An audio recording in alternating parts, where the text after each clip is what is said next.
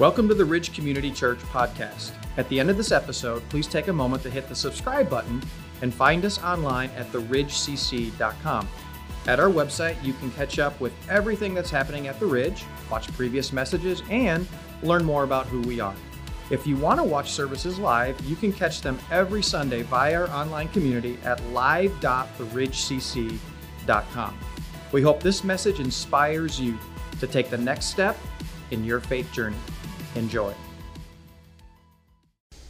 Well, what's up, everybody? I want to welcome all of you that are hanging out here, joining us at our Greenfield campus, those of you that are joining us online, as well as those of you, my peeps at the Oak Creek Franklin campus. Guys, I love you all. You are rocking it, and uh, keep up the great work, and I can't wait to see you all next week again. Well, if we've never met before, my name is Forrest, and I am the pastor of our Oak Creek Franklin campus, and it's just awesome to be here to get to hang out with you guys today. And I want to start off by asking asking you this question.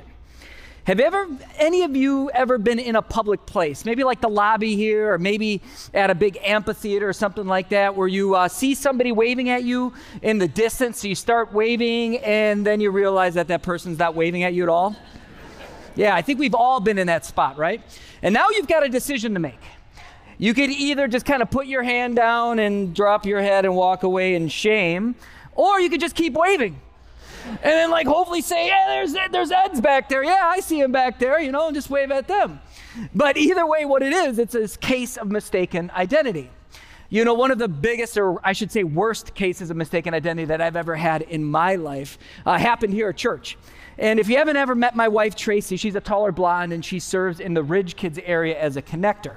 And one of my favorite things to do on Sundays is when she isn't looking at me, I like to creep up behind her and then jump in front of her and give her a big kiss. And so there's this one Sunday, and I see her off in the distance, her back is towards me. And so I get all stealth mode. I'm talking ninja style. And I start creeping up on her, creeping up on her, and I jump, and I realize it's not my wife. It's not. It's one of the other connectors who's taller and blonde that serves uh, and Ridge Kids. And thank God I didn't kiss her because I probably wouldn't be standing here right now with you or have my job at all. But it was a little awkward, and not just for me, I think for her probably more than me. Uh, but the reason we're talking about this idea of mistaken identity today is because we're wrapping up and landing the plane on a series that we've been in for the last couple weeks called On the Run. And so, what we've been doing in this series is taking a look at the story in the book of Jonah, who's like the ultimate runner in the Bible. And we're taking a look at like everything that's happened in his life and how he keeps running from God. And so, as we hit the final chapter of this book today, I want you to keep in mind this idea of mistaken identity. Because maybe what we have all been struggling with and wrestling with in our lives, and maybe what Jonah's been wrestling with in his life, is just a simple case of mistaken identity. All right, so to start off today, what I want to do is I want to give us a recap of the three weeks leading up to here so you guys are all caught up. All right, so in week one, we jumped right into the book or the first book or the first chapter of the book of Jonah. And what we see here is Jonah is this prophet in Israel. And then God comes to him and he gives him this assignment. But instead of doing this assignment, Jonah actually runs away. He runs away from God. And he does that by getting on a boat and sailing away. And so, what we learn in this first chapter is that one of the reasons that we run from God is that we don't fully trust Him. But the cool thing about God is that His grace is far greater than our rebellion. And His grace is so great that it's available for each and every one of us that runs. So then we see He's in chapter 2 get to chapter two, and here's Jonah. He's in the belly of the fish, and he's having a conversation with God. He's reaching out. He doesn't like his life. He's like, God, I need to change. We need change. And so God, he he he grants it for him. He he answers his prayer. And so what we see is the pathway to change in our lives is actually prayer. And a prayer that leads to repentance and reconciliation. And then we get to chapter three. And here's Jonah, and God gives him a second chance he gives them the assignment again. And the assignment is to go into the town of Nineveh and to tell all the people there in Nineveh, like, hey, you got 40 days, and then God is going to come in and destroy you all. You're done. He's going to wipe you all out. And so Jonah, he listens to God and he goes and he does his uh, task. And so what we see here is when God gives us a second chance, we need to approach these second chances with gratitude, humility, uh, empathy, and purpose. And last week we ended the, the last week, chapter 3, with this verse here. When God saw what they did and how they turned from their evil ways, he relented, and he br- did not bring on them the destruction he had promised. What a great ending to the story. Right? God uses Jonah to make a difference. But the amazing thing is, this is not the end of the story. There's a chapter four to the story of Jonah. And so, what I want you to do is, I want, as we wrap up not only just this series or this story, but we wrap up this whole series, I want you to really pay attention to what we're talking about today. Because what we're talking about today is the key to everything that we've learned so far. Because when we get this right, what we're going to learn is we're going to learn how to look at people the way that God looks at people. All right, so let's jump right into chapter 4. And here the author writes But to Jonah this seemed very wrong, and he became angry. He prayed to the Lord, Isn't that what I said, Lord, when I was still at home? This is what I tried to forestall by fleeing to Tarshish. I knew that you are a gracious and compassionate God, slow to anger and abounding in love, a God who relents from sending calamity. Now, Lord, take away my life, for it is better for me to die than to live. And wow, man, like Jonah's out there at this moment. I mean, think about the gall of him, right? No matter how many times that God has given him a second chance, no matter how many times in the story so far that he's per- been forgiven, he's sitting there, he's still angry. And in his mind, he thinks, okay, there is a limit to how bad you can be. And God still give you his grace and mercy and forgiveness. And so, what I want us to do today is to begin to look inside of ourselves. Think about what's happening in here. Think about some of the people that have hurt us or hurt others. Man, maybe people that you've never forgiven. And what I want us to begin to start thinking about, okay, is what some of what Jonah going through going in my life as well. Now, I am going to say something that might irritate some of you. And it actually, the question that I'm talking about might fire some of you up. And I'm not saying this to trigger any of you or, or to upset any of you, but what I want us to understand is we need a reference point in the story. Because then we can put ourselves into the story and we can understand more of what's going on in Jonah's life and maybe be a little bit more forgiving or less judgmental of what's going on. So here's my question How would you feel about God forgiving a child molester who truly repents? Or what about a murderer or a rapist who turns to God for forgiveness? Now, again, I'm not trying to trigger or upset anything here, but we need to really understand this is the world view of what Jonah is going through.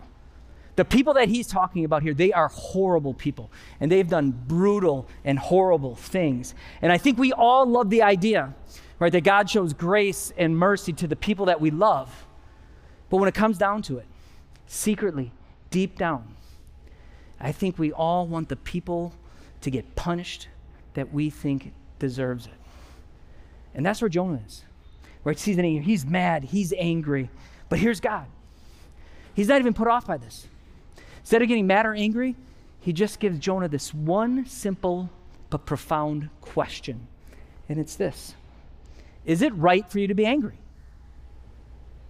Now, Jonah doesn't answer, doesn't respond. Instead, the author says this Jonah had gone out and he sat down at a place east of the city. There he made himself a shelter, sat in its shade, and waited to see what would happen to the city. Now I find this interesting. Right, Jonah's done with his job. He could go home. But instead, he sits there, waits. Why? Well, I believe that Jonah, he wants so desperately to see these people get punished that he's willing to sit there and wait to say, okay, God, I think you're going to change your mind within the 40 days and you are going to wipe these people out. But the amazing thing is that God doesn't change his mind. Instead, he actually changes his strategy with Jonah. Listen to this. Then the Lord God provided a leafy plant and made it grow up over Jonah to give shade for his head and to ease his discomfort. And Jonah was very happy about the plant. But at dawn the next day, God provided a worm which chewed the plant so that it would wither. When the sun rose, God provided a scorching east wind, and the sun blazed on Jonah's head so that he grew faint. He wanted to die. And he said, It would be better for me to die than to live. See, God raises up this plant, gives it to Jonah, gives him some shade. And Jonah's sitting there like, oh man, I love this plant. This plant is awesome. And then God, boom, takes the plant away. And Jonah is sitting there in misery.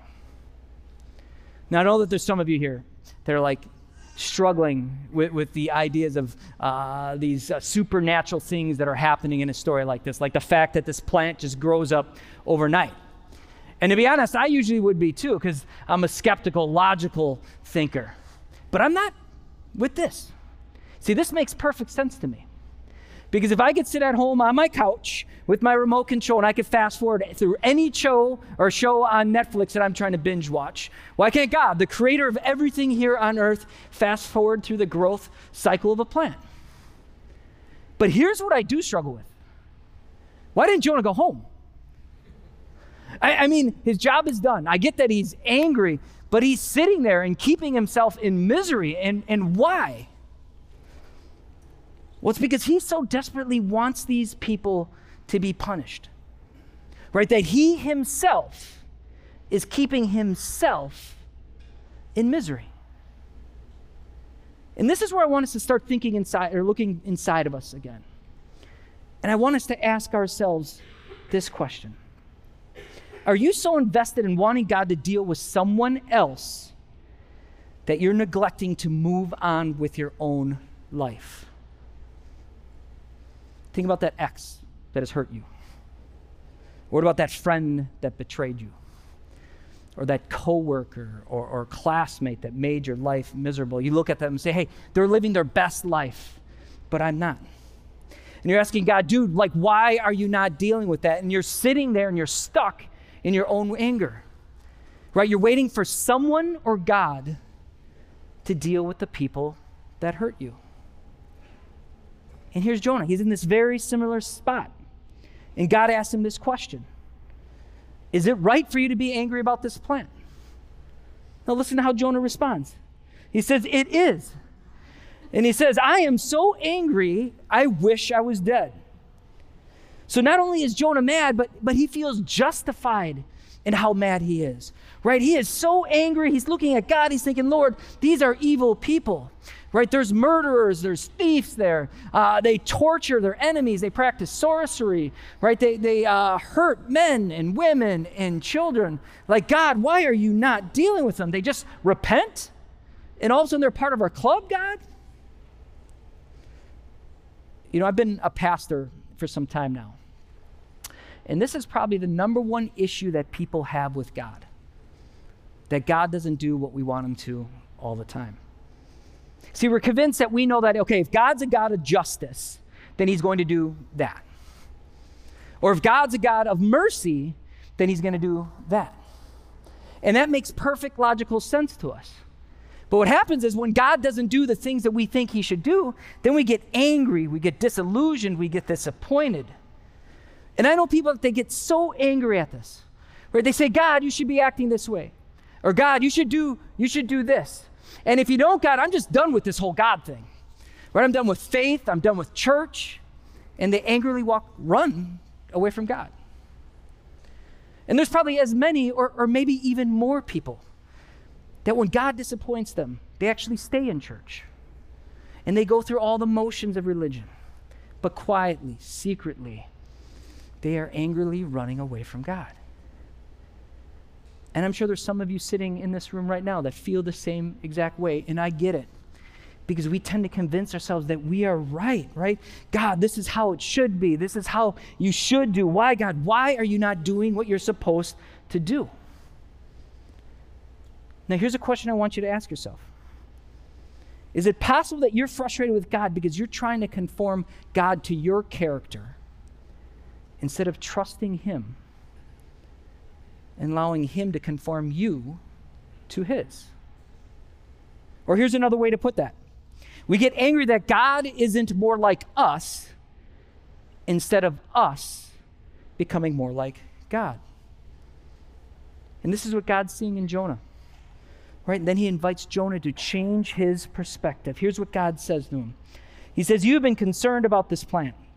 Though you did not tend to it, you did not make it grow, it sprang up overnight and then it died overnight. And should I not have concern for the great city of Nineveh, in which there are more than 120,000 people who could not tell their right hand from their left hand, and also many animals? See, God's like Jonah. Dude, that's a plant. You are angry and concerned about this plant. You know what I care about, Jonah? People. And there's 120,000 of them over there who I love, who I care for. But like Jonah, we're always thinking, okay, God, but you just don't understand how much they hurt me. You don't understand what they've done to me. But ultimately, what that does is it says more about us than it says about God. And it, reve- it reveals to us this underlying belief, right? That deep down, like Jonah, we think that our sin isn't as bad as others. Right? You've got Jonah, right? He is definitely not a Boy Scout. You, know, you can take a look at his life, right? He's run from God. He's yelled at God. He's told God no. And he's, he's justifying in his own mind that his sin, right, should be shown mercy and be forgiven more than his enemy's sin was. And when you think about your own enemies, right, the people that have hurt you or others, that, that group of people that you got contempt for, do you sometimes feel like Jonah? That you are so much more deserving of God's love and grace than they are? Now, listen, I am not a perfect man. Far from it. You know, every day I try to live my life like Jesus asked me to, but I just, I fail in so many different places. And this was one of the areas that I failed with over the course of my life. Uh, as a matter of fact, this is one of the reasons that I struggled with Christianity in the first place. See, I would have people from my past, right, that did horrible things that I knew that hurt other people. And then I'd see them later on in our life and they come up to me, hey, Forrest, dude, I found Jesus. And look, I'm being blessed in so many different ways, and my life is so good. And I'd look at your life and be like, yeah, it is good, and it looks great. And here I am. I, am struggling with life. I'm struggling to make ends meet. I'm struggling to figure out like what's going on in my life. And I'm like, God, dude, like, why them? Right? They should be living out the misery that they put on other people. They are horrible people. But let me tell you how God has helped me with this. See, one of the things that He taught me, and it's one thing, and I, am not saying this to brag, but He's given me the awareness of my own capacity for darkness, to do bad things. See, I know without a doubt that there is literally no thing that I wouldn't do if it was under the right circumstances. And to be honest with you, this is one of the gifts that I was given by spending time in jail for doing something stupid that I did. See, when you're in jail, you got plenty of time to think. Right? You sit there and you have conversations with yourself. You say, like, how did I get myself in this situation? Like, why am I here? And you start looking at your life, you kind of take a moral inventory of your life, and then what you do is you stare down into the deepness of your soul. And what happens is your soul, your soul stares back at you. See, and this is where I was made aware of the capacity that we all have to do evil. See, I know a, how bad I can be. And I know because of that, I need God's love, grace, and mercy in my life. See, I need as much grace as my enemies do because I am an everyday, ordinary sinner. See, every day, you know, I go after those things that please me in life instead of trusting God. See, every day, I run from God when He asks me to do hard things. See, every day I say no to the joy that God wants in my life because I am so concerned with everything in this world that I am worried about. And sadly, every day I hurt the people that God loves with my selfishness and my own personal brokenness. And can any of us honestly say that we don't do the same thing? See, if you think that you only need to be better than murderers and rapists to get the grace and the mercy of God, then you have no idea the struggles that you have and the depth that we all have to do unimaginable things. And I'm not just talking about like those grandiose things, I'm talking about the little things that we do every single day to hurt each other. And what the Bible is saying here, it's teaching us that we all have the capacity for unimaginable evil. In Jeremiah, he writes, the heart is deceitful above all things and beyond cure. Who can understand it? And what Jeremiah is saying here is that we are all capable of way worse than we think we are. Like, under the right circumstances, there is nothing evil that we wouldn't do. But you're sitting there saying, okay, Forrest, come on, man. Like, I am not that bad. That's not me. Well, here's the reality here's what we do we overinflate ourselves, right? And then we look at our sin and we don't think our sin is that bad. And then we compare ourselves to other people and we chastise them and we over dramatize the things that they do to hurt others. But you're like, okay, Forrest, I don't do that. Come on, man, I don't. Well, maybe you do. And then what you simply are doing is you're justifying your own actions to yourselves. And that is the deceit that Jeremiah is talking about here because the truth is, man, that if we are broke enough, if we are hungry enough, if we are scared enough, if we are desperate enough, there is literally no dark deed that we are incapable of doing. And until we understand our own capacity for evil, we will always struggle with loving our enemies, those people that have hurt us. And we'll continue to believe that we are so much more worthy of grace than others are. And that is in complete contradiction to the character of God. See, in the end, when we look at the story of Jonah and we look at our own stories, we're going to see that it was simply a case of mistaken identity. And not because of God, no, because of Jonah himself, because of ourselves, because Jonah underestimated his own capacity for evil. And as a result, he thought he was more deserving of grace than others were. See, this last story of, or this last uh, chapter of the story of Jonah is really not a story about Jonah. It's really there to help us understand the character of God. That we see God is both a God of mercy and justice. See, and because sin is so destructive, and even though God is a patient God, that He's going to deal with it and He's going to invoke His justice. But we also get to see that God is a God of mercy and that He will do whatever it takes to let anyone and everyone have the opportunity to turn to Him before it's too late. I'm talking anyone abusers, betrayers, sex traffickers, molesters, liars, cheaters, haters, racists, people who have called you out on social media, people who have embarrassed you in public. You know, that coworker that got you fired, that classmate that got you in trouble. Runners like Jonah and ordinary, everyday sinners like you and me. See, once we realize our own capacity to do evil, to do hurtful, harmful things, and we consider God's grace, mercy, and justice, then we, we come to these two simple, profound truths, and it's this that we are way worse than we thought we were, but we are so much more loved than we could have ever imagined. And when we accept these two truths, it becomes easier to have compassion on those who have hurt us. Now, the story of Jonah, it ends with this cliffhanger. Like, really don't know what Jonah did next. We really don't know what he said next. But we do know that he's sitting there left with these questions from God, and one of them is this God says to Jonah, I care about people all people can you?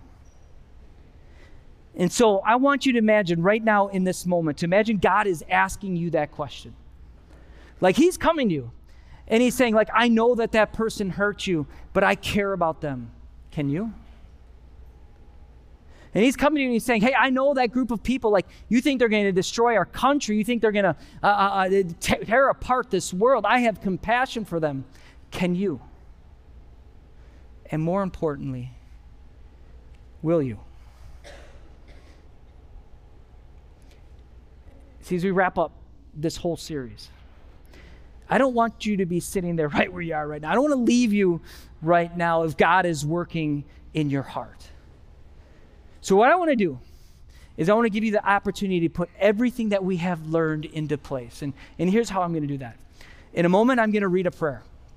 And it's a prayer that a friend of ours wrote, and it's this prayer that does a great job of just asking God to open our hearts to the idea of just being and showing compassion for others.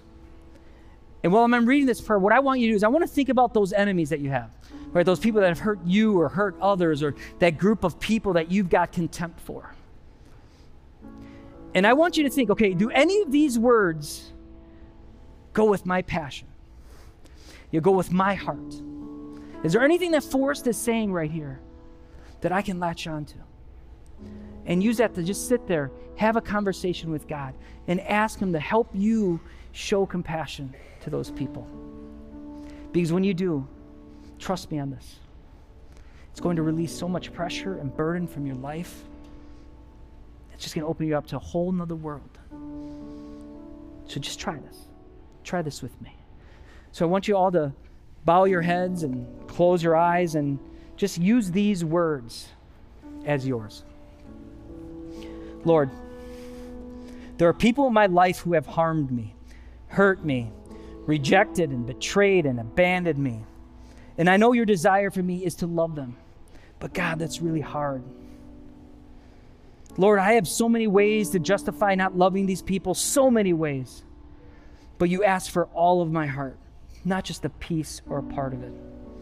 And I can't give you a heart where I've made room for hate and prejudice, anger and envy, a heart that indulges my grudges and resentments. And truth be told, God, I know you love my enemies just as you love me. And you love me in spite of my sins, small and large.